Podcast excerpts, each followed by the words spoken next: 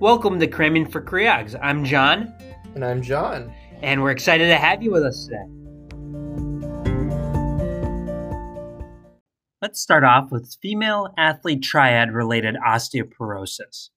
A baseline bone mineral density measured via DEXA scan should be performed for those with functional hypothalamic amenorrhea. A Z-score, which is compared to average values for your age and gender, less than negative two, is consistent with a diagnosis of osteoporosis. The classic management here is lifestyle intervention, specifically increased caloric intake and reduced exercise activity, in addition to vitamin D and calcium supplementation. The big question is how and when to initiate pharmacologic therapy. The Endocrine Society twenty seventeen guidelines actually recommend initiating hormonal therapy with physiologic doses of transdermal estradiol and cyclic progesterone in patients with functional hypothalamic amenorrhea and a Z-score of less than negative two if either, one, they're between the ages of sixteen and twenty-one, given this being a critical period of bone accrual, or two, they have a clinically significant fracture history and a lack of response to non-pharmacologic therapy for one year or more.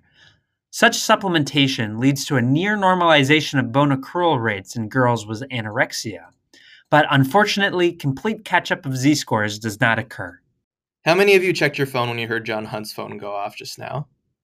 And a more important question, remember back in twenty nineteen when the flu was a thing? Of course, given masking guidelines in the era of COVID, rates of influenza infection fell in the twenty to, uh, twenty to twenty twenty-one season, but should your O B patients be exposed to someone who tests positive for the flu, a quick reminder that pregnancy and the first two weeks of postpartum period are indications for post-flu exposure prophylaxis. Prophylaxis with the viral neuraminidase inhibitor oseltamivir or Tamiflu is indicated in patients at high risk for hospitalization for flu complications. Healthy pregnant women are at an almost twenty-fold increased risk for hospitalization for um, flu compared to their non-pregnant counterparts.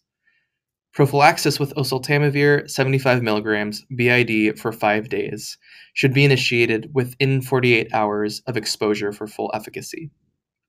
Other indications for post-exposure prophylaxis include age of sixty-five year, years or more, chronic medical conditions, H I V, cancer, immunosuppression, B M I forty or greater, residency in a long-term care facility, and American Indian and Alaskan Native heritage.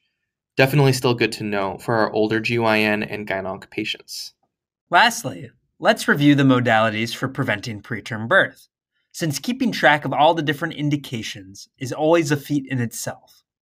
For patients with no history, vaginal progesterone is recommended if the cervical length is less than twenty-five millimeters, and an ultrasound-indicated cerclage can be considered if the cervical length is less than ten millimeters. For patients with a prior second trimester pregnancy loss due to cervical insufficiency or a prior cerclage, a history-indicated cerclage is recommended. For patients with a history of spontaneous preterm birth, serial cervical lengths should be performed between sixteen and twenty-four weeks, and progesterone supplementation can be universally offered. If the cervical length is ever drops below twenty-five millimeters, then ultrasound-indicated cerclage should be offered in this population. For twin gestations, a new R C T was published in twenty twenty supporting exam-indicated cerclage, and thus A C O G updated their recommendations in twenty twenty-one to consider exam-indicated cerclage in twin gestations, which is huge. What a great end to our night's block. But does that mean that it's the end of our podcast?